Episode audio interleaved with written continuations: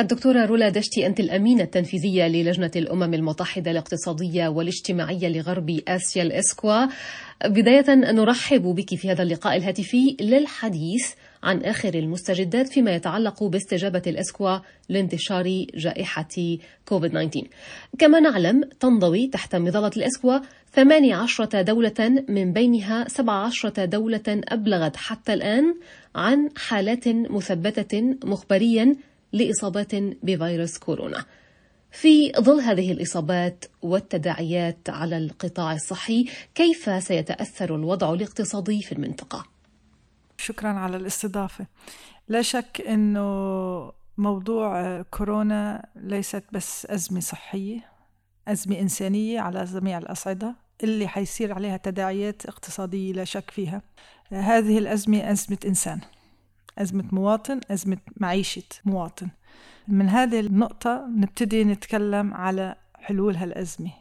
الاقتصاد مبني على الناس والإنسان إذا هو المتضرر سيتضرر الاقتصاد بالتبعية. نحن عم نتكلم على فئات من المجتمع المشاريع الصغيرة والمشاريع مو الصغيرة اللي هي بالقطاع الرسمي وبالقطاع الغير رسمي الغير منظم هي بتستحوذ أكثر من 85% من العمالة بالعالم العربي. فإذا ندخل هالمجاميع الفئات ما حتتضرر كثيرا لأنه مثل ما كلنا بنعرف اليوم آه، في حظر تجول تسكير للمحلات. الأنشطة الاقتصادية كلياتها الخدمية بالأصل كلياتها معطلة الآن. هذه الفئات آه، حتتضرر كثير. اليوم نحن بالأسكوا آه، عندنا تقريبا توقعاتنا حوالي 8 مليون شخص يضاف على عدد الفقراء في المنطقة العربية. كان عم نتكلم على حوالي 93 مليون مواطن فقير. اليوم حيصير متوقعين من أزمة كورونا حيصير حوالي 101 مليون شخص. اليوم الطبقة الوسطى عم تبلش تنكمش للأسف فيها. اليوم عم نشوف فئات مستضعفة أكثر. بمنطقة فيها حروب ونزاعات كمان في تداعيات كبيرة على اللاجئين على البلدان اللي فيها كمان الحروب والنزاعات اللي ما عندهم النطاق الصحي كمان يتعالج. قبل الأزمة الاقتصادية الأزمة الصحية. فإذا نحن عم نتكلم على قطاع صحي وهو قطاع صحي جزء كبير من القطاع الاقتصادي يعني فيها. هذا القطاع كمان ليس مؤهل كفاية ليواجه الأزمة الصحية اللي فيها. المنطقة إن شاء الله نعدي عليها بأقل خسائر بشرية ممكنة فيها.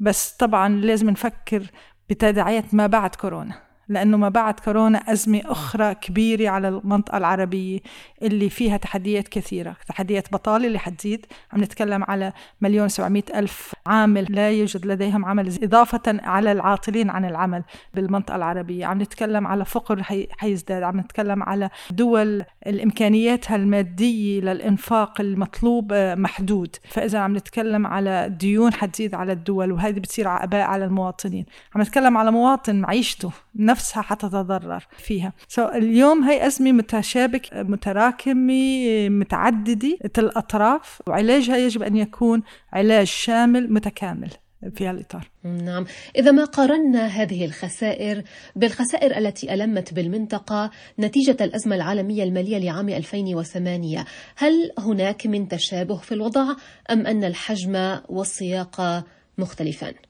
2008 أزمة مالية. عكست على قطاعات اقتصادية. اليوم كورونا أزمة إنسانية تعكس على القطاع الاقتصادي الحقيقي اللي بيأثر عليه بالتبعية القطاع المالي. بس عم نتكلم المواطن الآن. ففي اختلاف كبير بالموضوع. لهذا السبب نحن نتكلم على سياسات لازم توجه للمواطن للإنسان لتعزز من أنا بقولها استثمار بالحياة.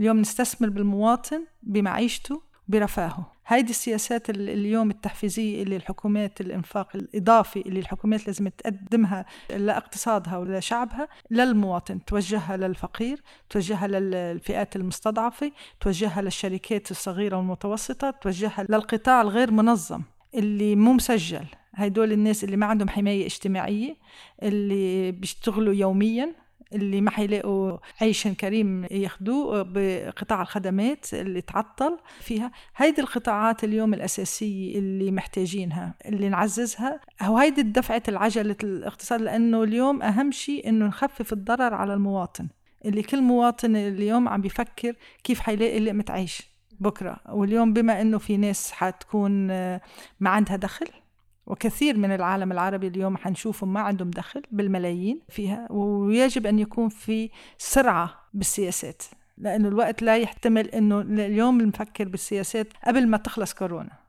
لقد دعت الاسكوا مؤخرا الدول العربية إلى إنشاء صندوق إقليمي للتضامن الاجتماعي. هذه خطوة هامة بالفعل في هذه المرحلة، كيف سيعمل هذا الصندوق على دعم اقتصادات دول المنطقة في سياق هذه الأزمة المستجدة؟ نحن بالنسبة لنا هي أزمة تتطلب تضامن، تضامن داخل المواطنين داخل البلد وتضامن بين الدول العربية في نفسها. سو العنوان الصندوق هو التضامن. اليوم بنحكي في دول الإمكانيات المادية محدودة الدول عليها قروض كثيرة لا تتحمل الأعباء الإضافية اللي نتجت عن الكورونا. سو نحن بنقول خلوه يكون في تضامن تضامن البلدان العربية تضامن اجتماعي ليساعد الدول اللي حتعاني أكثر من غيرها بجراء الكورونا. لتخفف الأعباء على الأعداد اللي حتكون فقيرة لتعزز بالاستثمارات بالقطاع الصحي لتخلق فرص العمل وتعيد هالفرص العمل للقطاعات اللي تضررت للمشروعات الصغيرة. سو كان العنوان التضامن الاجتماعي. هذا الصندوق اللي يجمع الدول العربية من مبدأ التضامن لأنه محتاجين هذا التضامن في هالإطار. نعم دكتورة رولا كلمة أخيرة آه، منك. ما الذي تريدين قوله أو توجيهه لمستمعينا؟